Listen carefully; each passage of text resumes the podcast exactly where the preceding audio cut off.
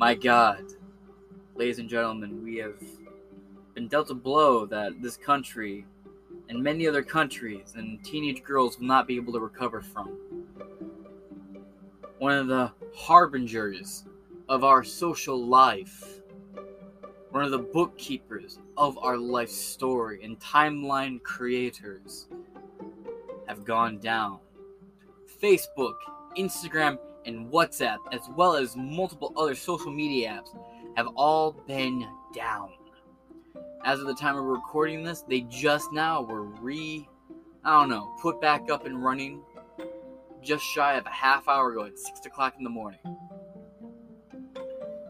For almost 13 hours, in 90% of the world, these major tech giants were offline. And even weirder is you go to a domain website and you actually had the ability to buy Facebook.com, Instagram.com, as well as a few others. That being said, welcome to the 1 o'clock upload of Inside Four Walls. Without any further ado, I'm your host, James Masson. Let's get into it. Today's article comes from Wired, published October 4th, 2021,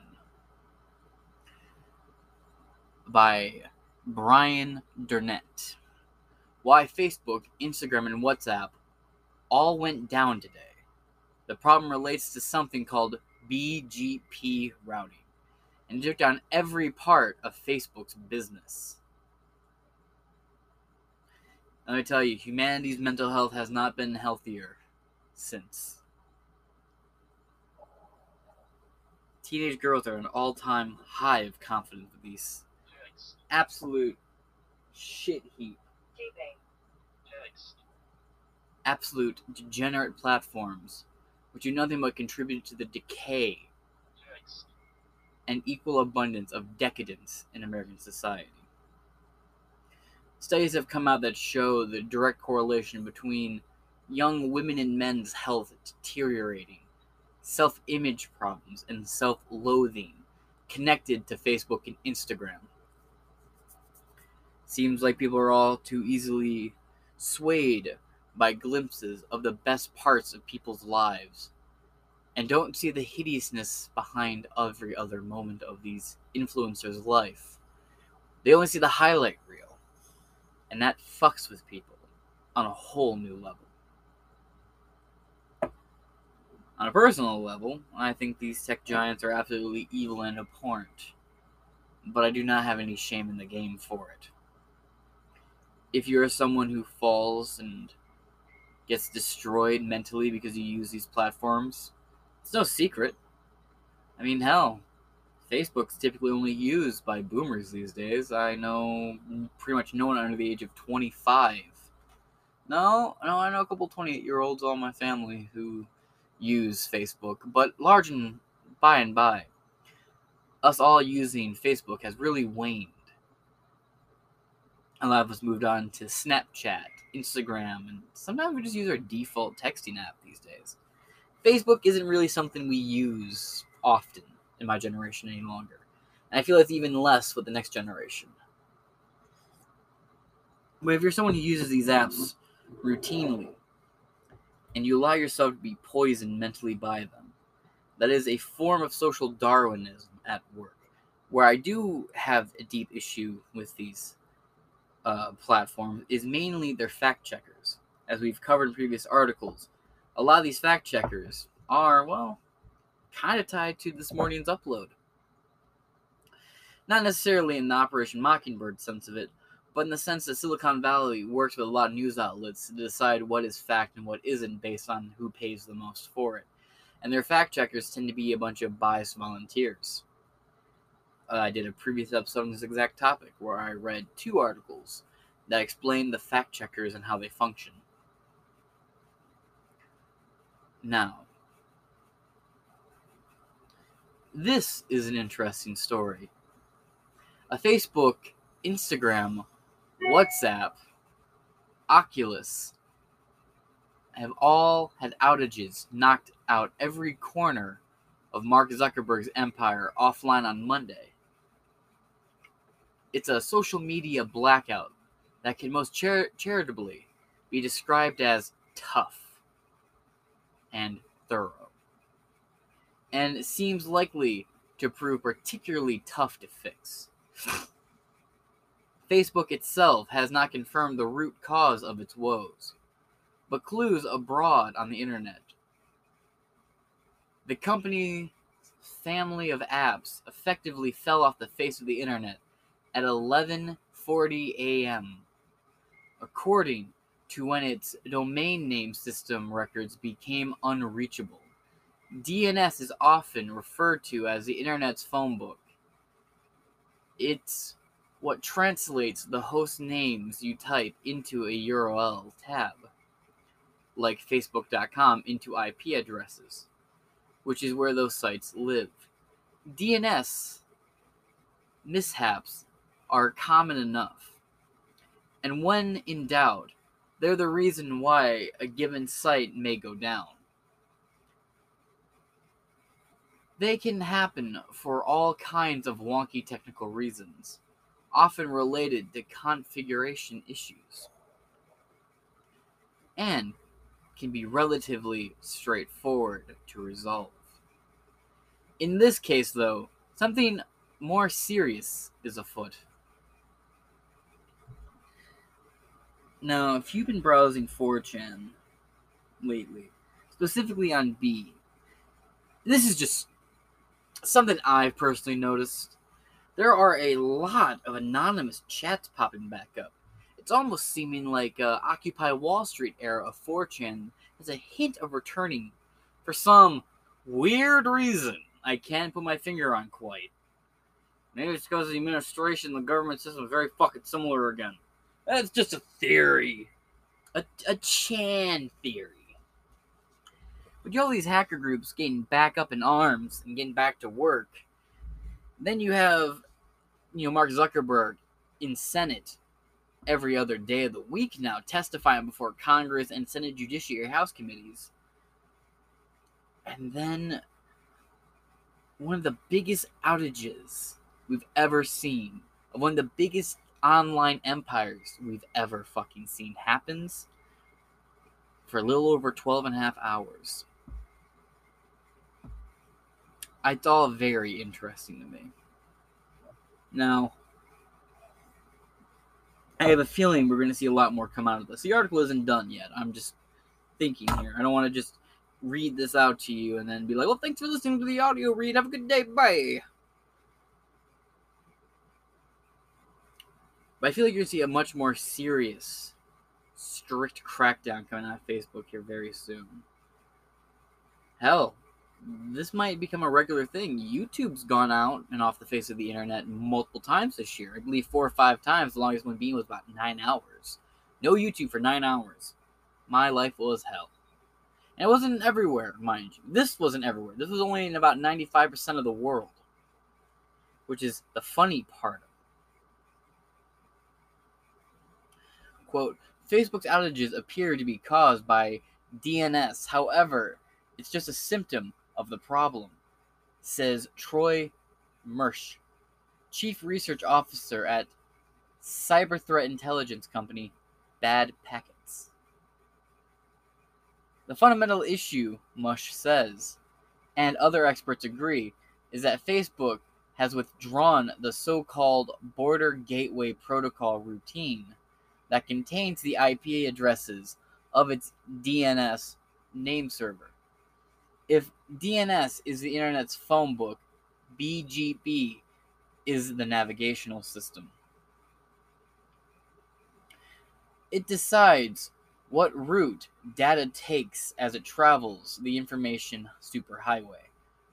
Quote, you can think of it like a game of telephone, but instead of people playing, it's smaller networks letting each other know how to reach them, says Angelique Medina, Director of Product Marketing at network monitoring firm Cisco.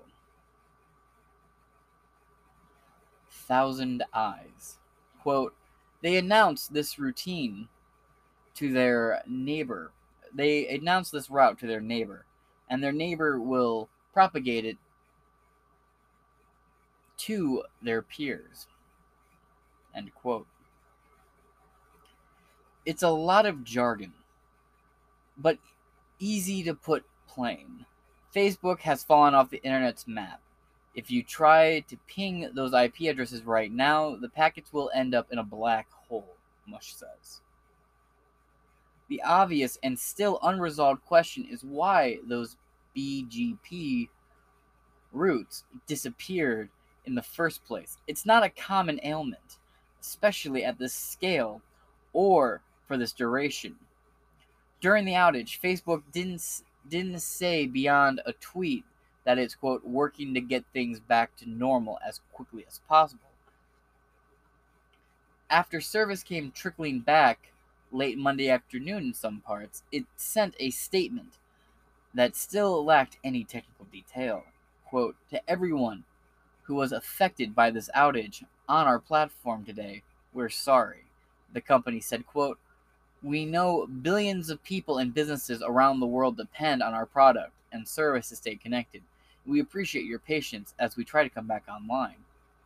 Interesting. As we try to come back online. The internet infrastructure experts who spoke to Wired all suggested the likeliest answer was micro configuration of Facebook's part. Quote, it appears that Facebook has done something to their routers. The one that connects that sorry, the ones that connect to Facebook's network to the rest of the internet. Says John Graham Cumming, CTO of Internet Infrastructure at the company Cloudflare, who stressed that he doesn't know the details of what happened. After all, he says the internet is essentially a network of networks, each advertising its presence to the other. For once, Facebook has stopped advertising. Ooh, zing, baby, zing.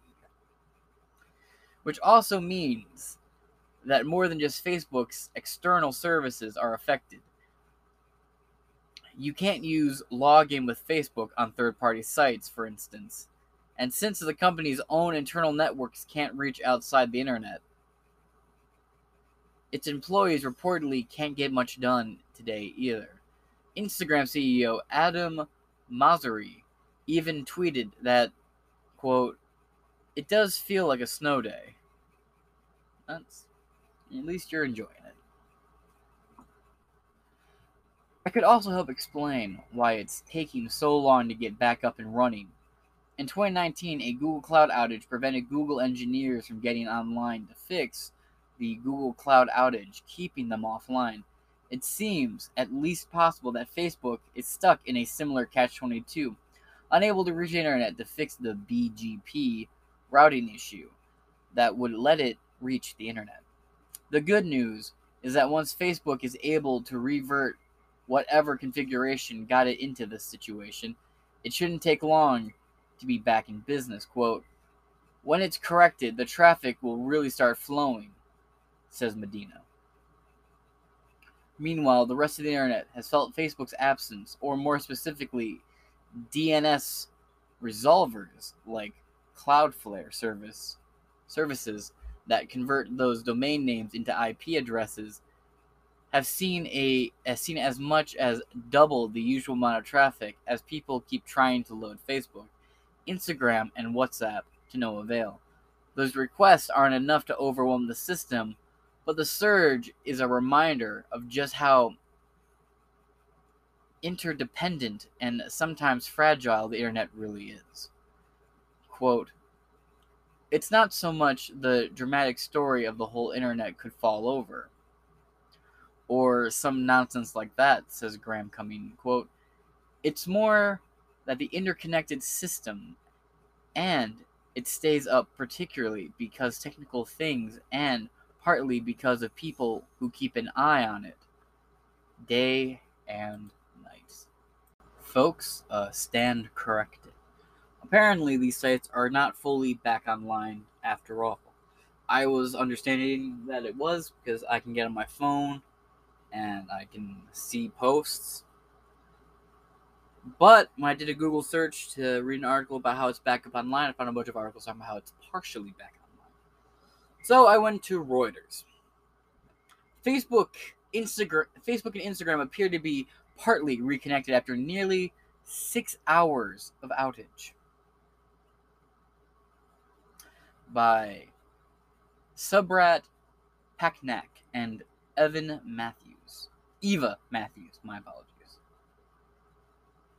Facebook and Instagram appear to be partially reconnected to the global internet on Monday afternoon, nearly six hours into a global outage that paralyzed the social media platforms. Facebook and its WhatsApp, Facebook and its WhatsApp and Instagram apps went dark around noon Eastern Time. In what website monitoring group Down Detector said was the largest of such failures it had ever seen, with 10.6 million problems reported globally.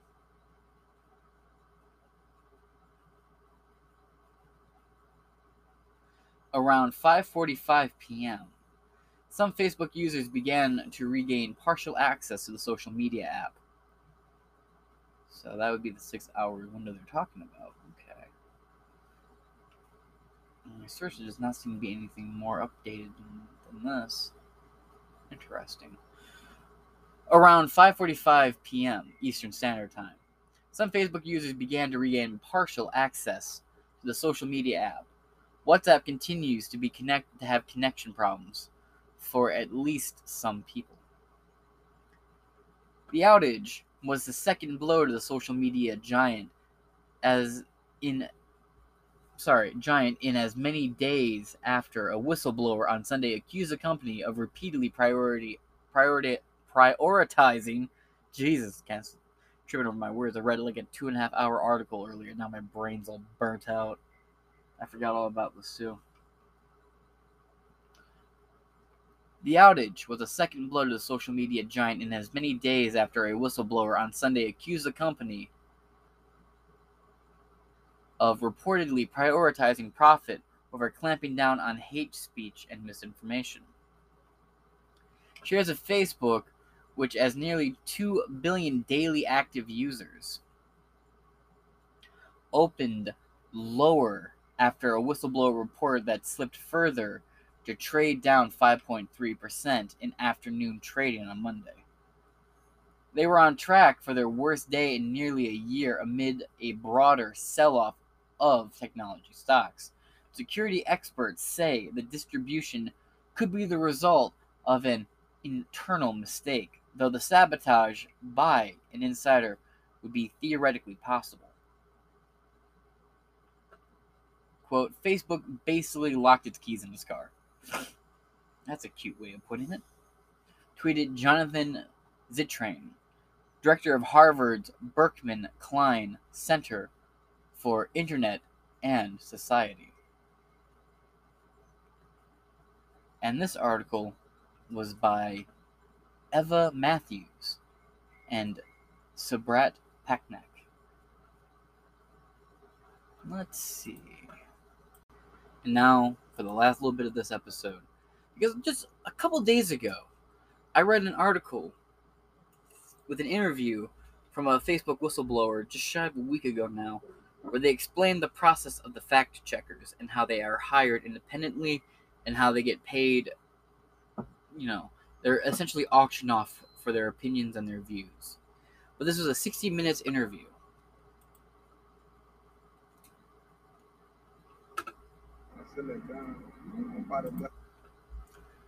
Whistleblower. Facebook is misleading the public on process against hate speech, violence, and misinformation.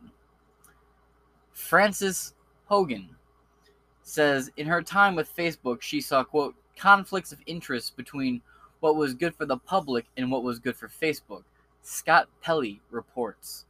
And this came out October 4th, 2021, which, as of the time of this being released, was yesterday. Name Is Frances Haugen. That- Now let's get into this. Her name is Frances Haugen. That is a fact that Facebook has been anxious to know since last month when an anonymous former employee filed complaints with federal law enforcement. The complaints say Facebook's own research shows that it amplifies hate, misinformation, and political unrest. Oh, whoa. But the company hides what it knows. So this is okay. Wow, this is an unexpected conclusion to that article I, I was reading a month ago. Did not feel that long ago, but I started to do these more daily.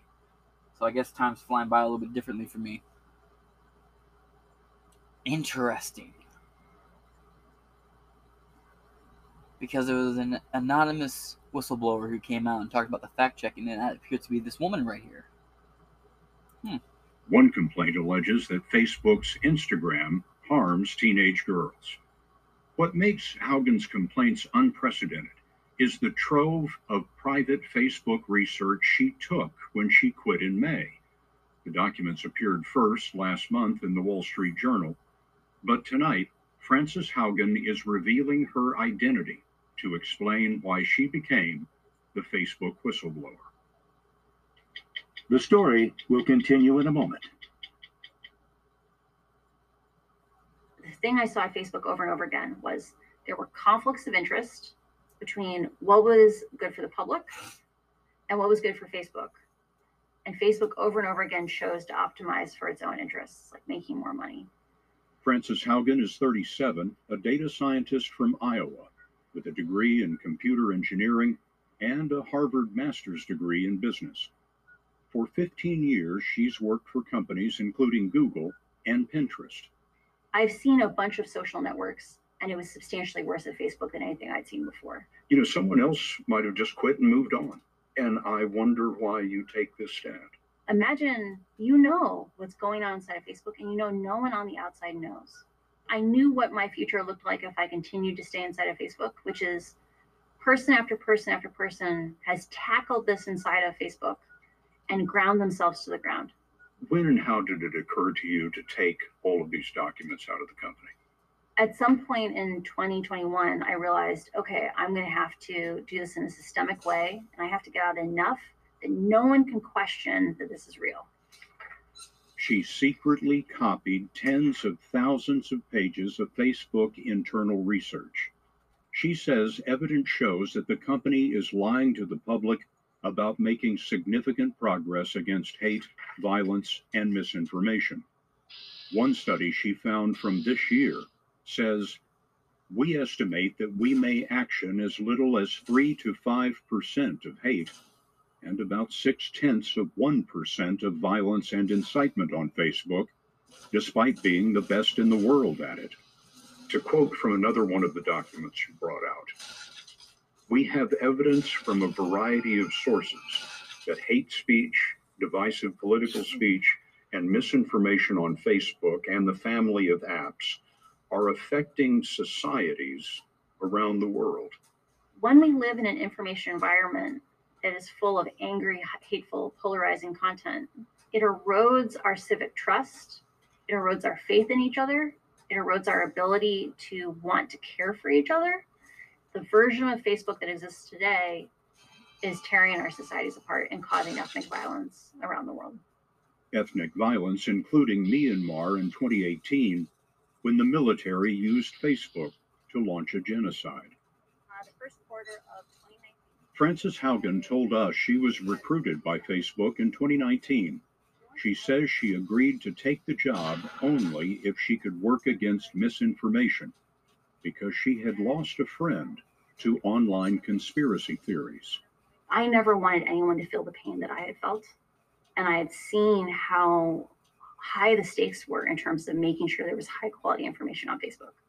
At headquarters, she was assigned to civic integrity, which worked on risks. I am fascinated to know what happened with her friend. I I lost a little bit of respect for this woman suddenly. It's weird to say because I, I totally respect the coming out and talking about what's going on behind Facebook now. But at the same time, You only reported it because you didn't like what people are reading or thinking. Be it the Russia Gate hoax or QAnon. If people want to communicate with each other and fall down a rabbit hole of bullshit, they should be allowed to do so. How about this? Do away with the fact checking process and allow people to do their own independent research. And if they're too retarded to do their own research and make sure what they're looking at on their friend's post is legit, they they're idiots. And let Darwin take its toll. Is it cold? Yeah, maybe. But it suddenly seems like this woman now has an issue with it, and she's talking about her pain. Listen, I got family members who try to tell me how true Trump's Russia server is, and that's been debunked multiple fucking times. And then I have people who I know personally who are all into that QAnon nonsense. And I've listened to both these absolute groups of buffoons talk to one another and talk to me, and it's just, it's a shit heap, right? And if they fall down those rabbit hole, oh well. There's still people who work. They still go to jobs, raise their kids, do all the normal shit you do. They just happen to believe something that you don't like. It's no different than people who immediately after the moon landing happened said it was fake and it was on a soundstage and Stanley Kubrick directed it. that it didn't. But it's no different than the people who walked around believing that nonsense about it. No matter how much you prove to them that it's not real, they still will argue with you that it is. Or that you argue with them that the conspiracy theory is not legit, but they'll argue that it is a legit conspiracy theory. Just want to clarify that. And again, I want to know why all these hacks and whistleblowers are coming out now, post election. Right? Were, were things so good behind the scenes during the election season, the oust the president and run all that disinformation about what was going on in places like Kenosha and what Kyle Rittenhouse and all that horse shit?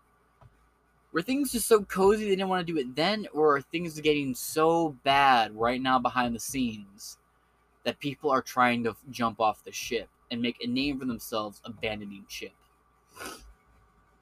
Because you have to wonder. We've seen Twitter whistleblowers coming out left and right. News agencies are having whistleblowers. There's government leakers. People in the federal government leaking sensitive materials out now. This with Facebook and Instagram. I am just curious why now are we seeing this flood of confirmed leaked material that makes these establishment industries look horrible. What is going on behind the scenes? Because right now we're sitting outside of, of the systems building and we can only hear smoke detectors, right? We don't see smoke, we don't feel heat, we don't see a fire, but we hear smoke detectors going off. And we're thinking, oh, okay, I mean, that's not too bad, right? Like, like someone maybe just pull the fire alarm. But now people are jumping out of the building, screaming there's a massive fire inside, and we need to get out of here now. As they hurl themselves out of windows to the ground. I want to know what's really going on behind the scenes. Is Facebook possibly going the way of the big 1930s monopolies, where soon it will crash and burn into the fucking ground? I have no idea. To elections, including misinformation. But after this past election, there was a turning point they told us we're dissolving civic integrity. Like they basically said, oh, good, we, we made it through the election. There wasn't riots. We can get rid of civic integrity now. Fast forward a couple of months, we got the insurrection. And when they got rid of civic integrity, it was the moment where I was like, I don't trust that they're willing to actually invest what needs to be invested to keep Facebook from being dangerous. Facebook says the work of civic integrity was distributed to other units. Haugen told us the root of Facebook's problem is in a change that it made in 2018 to its algorithms, the programming that decides what you see on your Facebook newsfeed. So, you know, you have your phone, you might see only 100 pieces of content if you sit and scroll off for, you know, five minutes. But Facebook has thousands of options it could show you. The algorithm picks from those options based on the kind of content you've engaged with the most in the past. And one of the consequences of how Facebook is picking out that content today is that it is optimizing for content that gets engagement or reaction.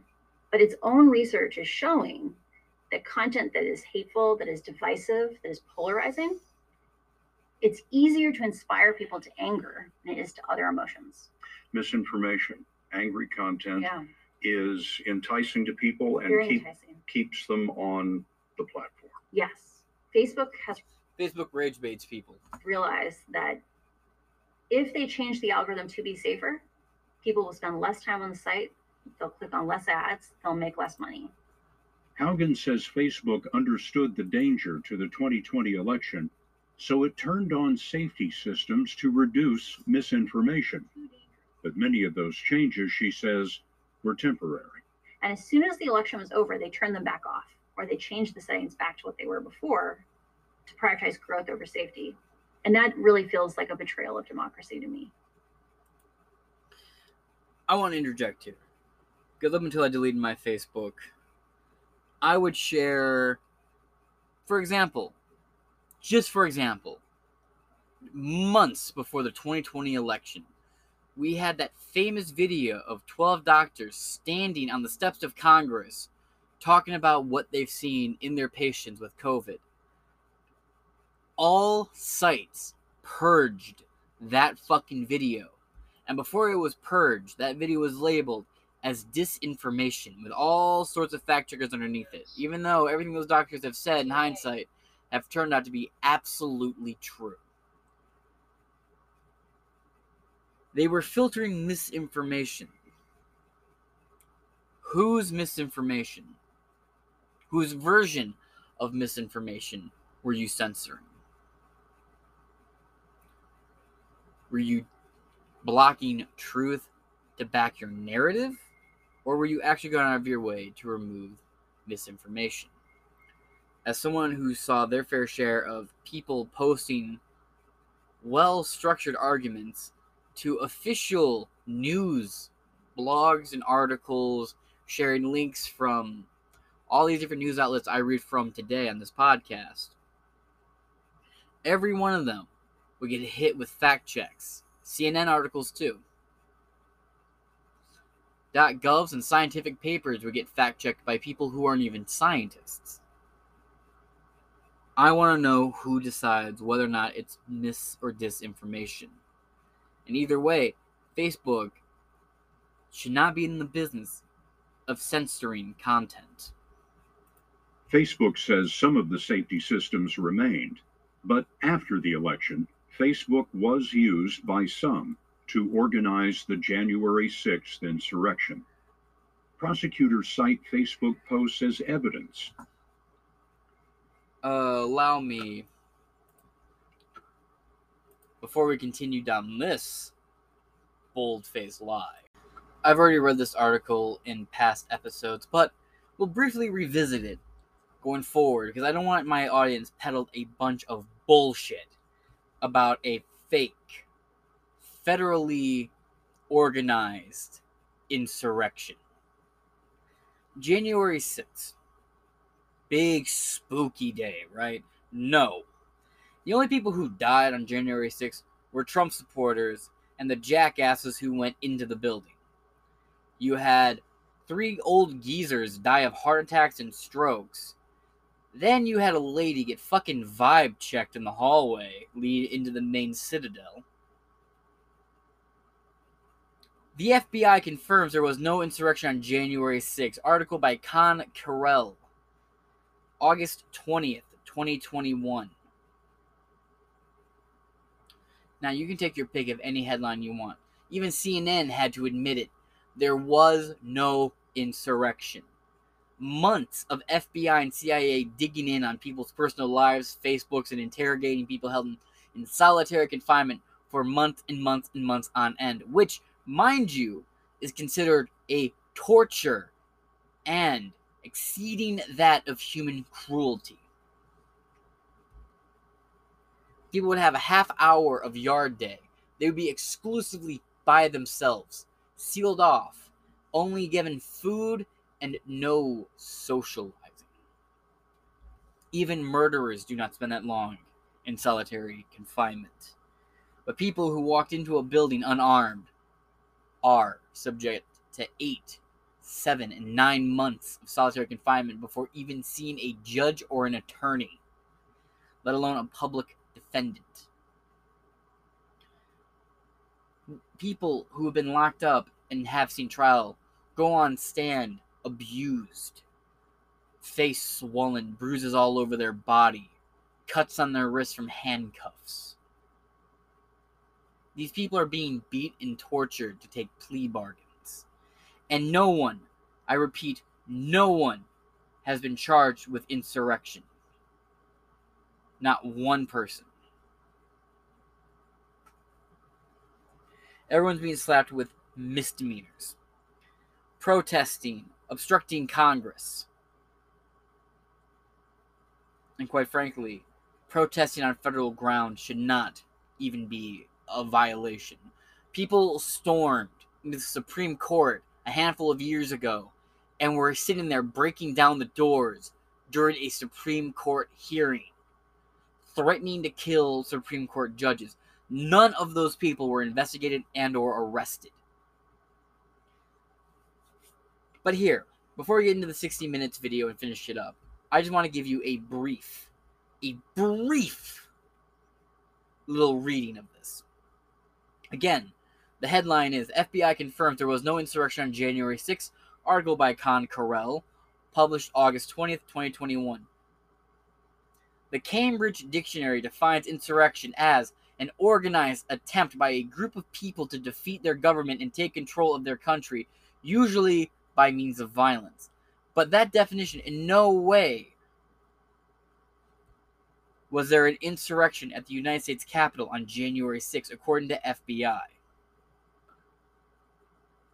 Oh, perfect. They even say Reuters is the one that broke the story. So we'll just go straight to Reuters via their link.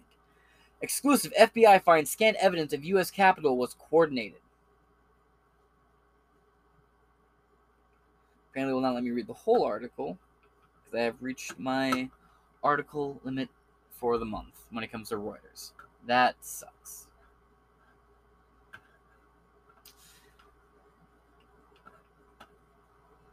Let me pull up the old one. Actually, since I had such a wide field of news outlets to pick from, I'll go with the one that I used to read every upload on this show The Hill. The FBI comes up empty handed in search for January 6 plot. It may be true, as Confucius said, that, quote, the beginning of wisdom is to call things by their proper name, end quote. But it can also be the end of politics. For politicians, labeling controversies is often more important than addressing the controversies themselves. Even well defined terms used in legislation must change to fit a political need, such as infrastructure. When its real meaning proved too restrictive, Senator Kristen Gillibrand, a Democrat from New York, simply tweeted, Paid leave is infrastructure. Childcare is infrastructure, and caregiving is infrastructure. Done. The same is true with labeling political violence. When protests by Black Lives Matters and other groups turned violent last summer, the media employees were expressly told not to refer to them as riots, but rather protesters. Riots causing massive property damage were described by CNN as fire, fiery, but mostly peaceful protests. That was a fire but mostly peaceful protest on January 6th then. Conversely, the January 6th attack on the Capitol could not be just a riot, let alone a fiery protest, but only an insurrection. Many in the media continue to refer to the insurrectionists rather than the rioters. National Public Radio, or NPR, even ran, ran a running account of the Capitol insurrection. The term was further driven home by House Democrats by impeaching former President Donald Trump for incitement to insurrect, which is funny because by the time they actually held the impeachment, he was already out of office, and anyone could have told you, including Epstein's favorite Jewish attorney, uh, a Mr. Alan Dershowitz, would tell you that it would have been thrown out on constitutional grounds anyway because you can't impeach a former president.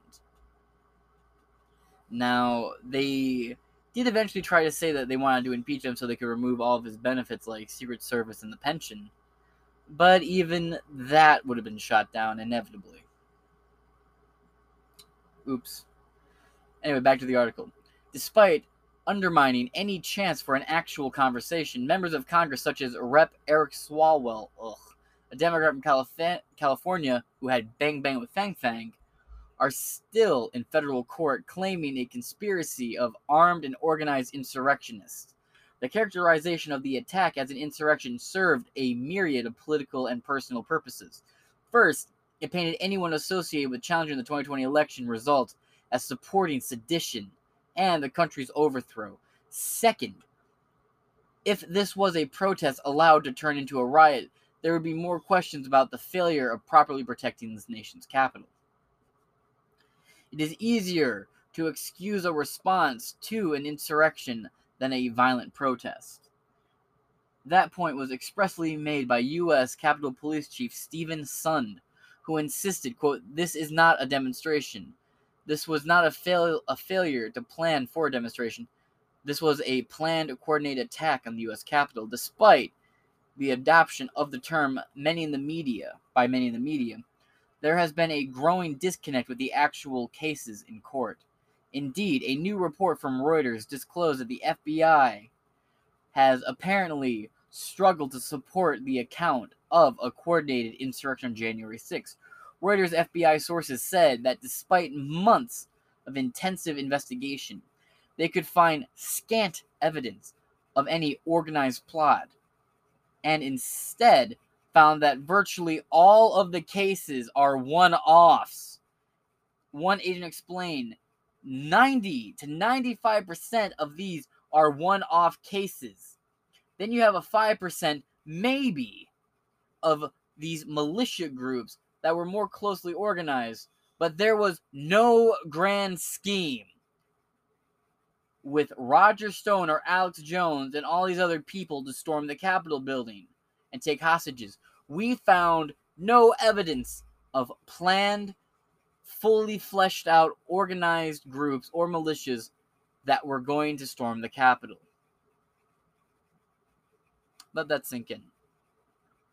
In other words, they found a protest that became a runaway riot as insufficient security preparations quickly collapsed, while there clearly were those set upon trashing the Capitol. Most people shown milling about the halls. Many took selfies and actively described the scene on live social media.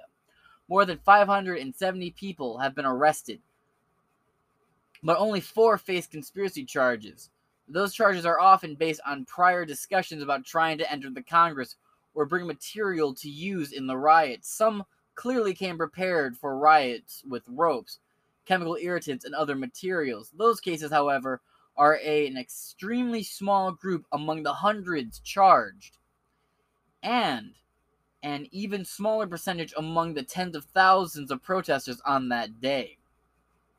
After five months of a dragnet arrest nationwide, a few reports have noted that no evidence was actually that no one was actually charged with insurrection or sedition. The vast majority of people face charges such as simple trespass. For example, the latest guilty plea from San Francisco real estate broker Jennifer Leigh Ryan, who posted on posted an, an account on social media of how quote we're going to go down and storm the Capitol. She pled guilty this week to uh, parading and demonstrating or picketing in a Capitol building. She faces a maximum sentence of six months in prison and a $5,000 fine. Something you might not mention here is most of these people who've been locked up for months and months and months on end are actually being given time served. So if you got an eight month sentence and you've been locked up in solitary confinement for seven months, you either get to walk with just the fine or you serve a month in a minimum security prison. Yet, the characterization of the insurrection has continued as a viral article of faith for those reporting on it or writing about January 6th. Moreover, the treatment of many has remained severe, if not a. I'm not familiar with that word. Oh, if not draconian by design. Justice official Michael Sherwin proudly declared in television interview that quote our office wanted to ensure that there was shock and awe. It worked because we saw through media posts that people were afraid to come back to DC because they were like, quote, if we go there, we're going to get charged. We wanted to take out those individuals that essentially were tumbling their noses at the public for what they did.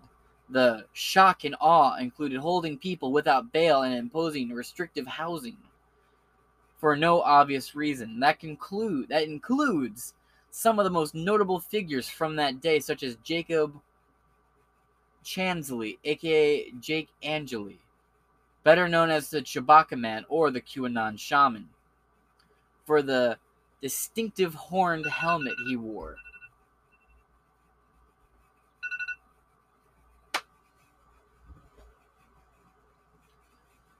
Uh, for the distinctive horned headdress he wore during the riot. Angeli, 33, is not accused of attacking anyone while parading around the Senate floor in this bearskin. He always insisted he was not trying to overthrow the nation with this decorative outfit and spear topped flagpole.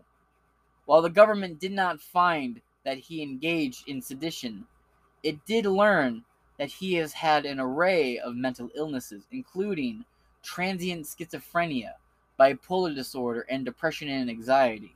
Yeah, who doesn't have that one?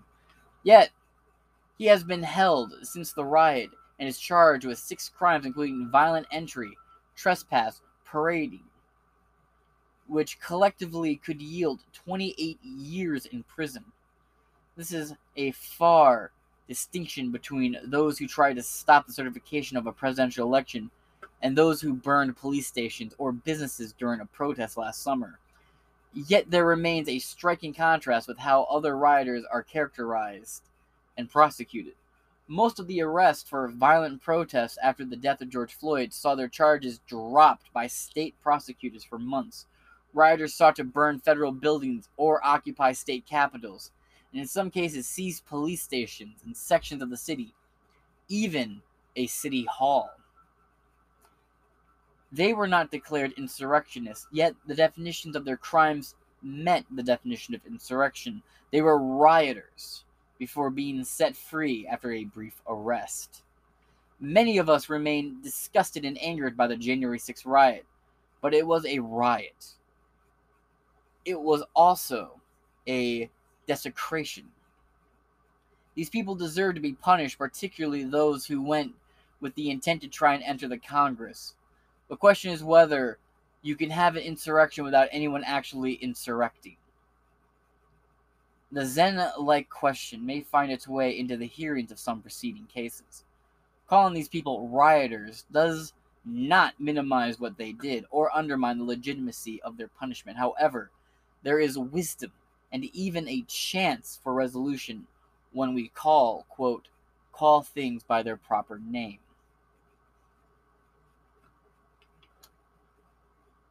So before this interview continues with the whole insurrection shtick, I want you to know it's a bunch of bullshit.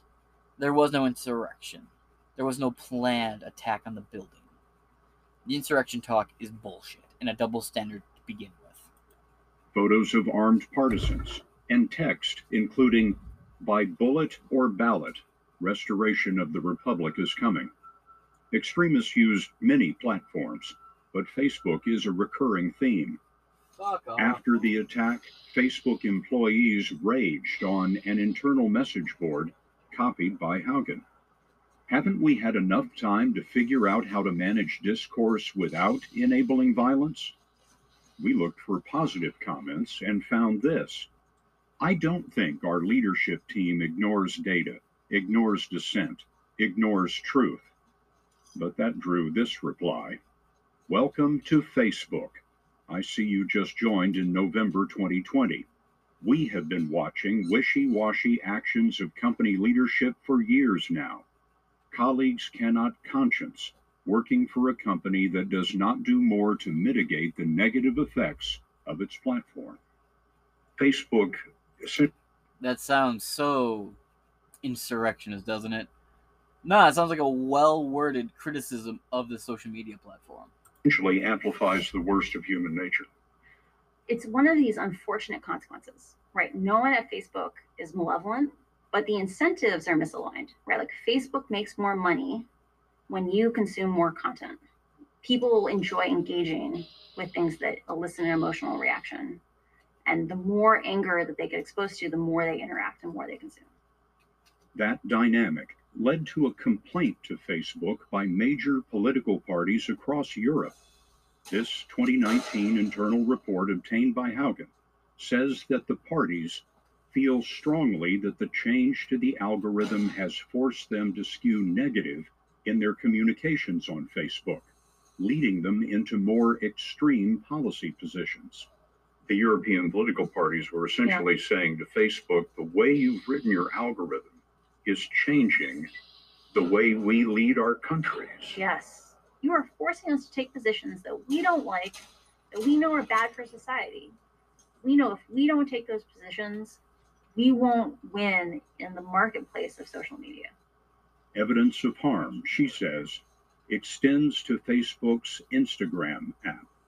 One of the Facebook internal studies that you found talks about how Instagram harms teenage girls. Oh, yeah. One study says 13.5% of teen girls say Instagram makes thoughts of suicide worse. 17% of teen girls say Instagram makes eating disorders worse. And what's super tragic is Facebook's own research says as these young women begin to consume this eating disorder content, they get more and more depressed, and it actually makes them use the app more. And so they end up in this feedback cycle where they hate their bodies more and more. Facebook's own research says it is not just that Instagram is dangerous for teenagers, that it harms teenagers. It's that it is distinctly worse than other forms of social media. Facebook said just last week it would postpone plans to create an Instagram for younger children. Last month. Oh, Jesus. Well, you just heard it here, folks In case you missed it, Facebook knows the damages it causes to society and goes out of its way to make those damages worse because it creates a cycle in which people get depressed and log back onto social media. Get depressed looking at social media, log off, and come back in to get more depressed. And it's specifically attacking young women. Perhaps low self esteem and self loathing is why we've seen OnlyFans become such a juggernaut of low value women selling their bodies on a display piece while also declaring they're strong independent women who demand your respect. They sell pictures of their assholes for five dollars a pop. And they were gonna make an app targeting more children. Can you spell how quickly? Can you assume that we would need Chris Hansen on that website at all fucking times? Month. Haugen's lawyers filed at least eight complaints with the Securities and Exchange Commission, which enforces the law in financial markets. The complaints compare the internal research with the company's public face, often that of CEO Mark Zuckerberg, here testifying remotely to Congress last March. We removed content that could lead to imminent real world harm. We've built an unprecedented third party fact checking program. The system isn't perfect, but it's the best approach that we've found to address misinformation in line with our country's values. One of Frances Haugen's lawyers is John Tye. He's the founder of a Washington legal group called Whistleblower Aid. What is the legal theory behind going to the SEC? What laws are you alleging have been broken? As a publicly traded company, Facebook is required to not lie to its investors or even withhold material information.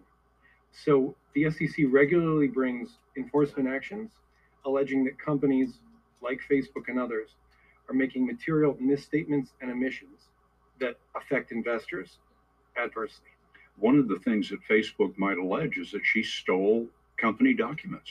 The Dodd Frank Act, passed over 10 years ago at this point, created uh, an office of the whistleblower inside the SEC.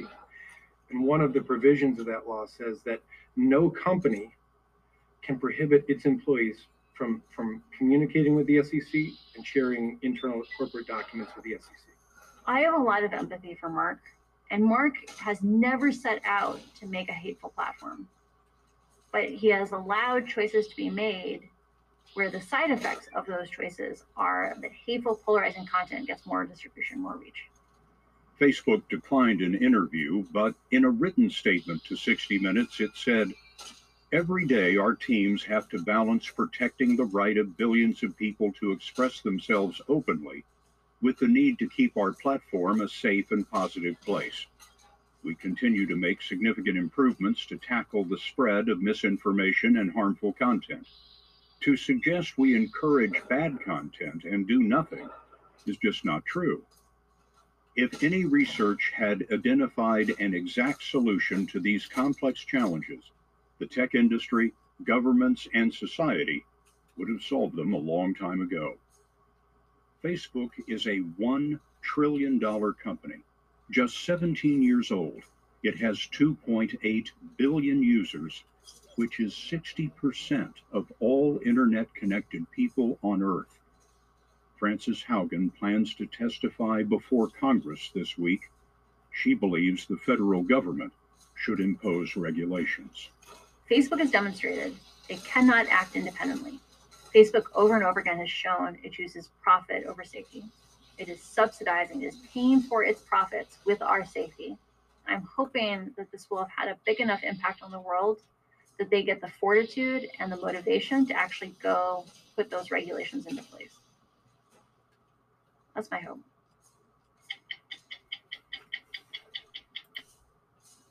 So just food for thought. Well, you got really got a packed episode today, didn't you? Read a little bit about the insurrection. And we learned a lot about Facebook. Perhaps Facebook going down may have been a blessing and it should just stay down. Personally, my humble wish is that this happens to Mark Zuckerberg every day for the next two weeks until that motherfucker's in a breadline. Then again, I also still stand by the claim that people who fall prey to these kinds of algorithms are weak and lack the ability to pull themselves off of these social media networks. Now, if some of you take offense to that, I suggest you look at your behavior online. That being said, I want to wish you all a great rest of your afternoon and evening, and thank you for listening to the podcast. I'll see you here tomorrow at 8 o'clock for the next Spookfest upload.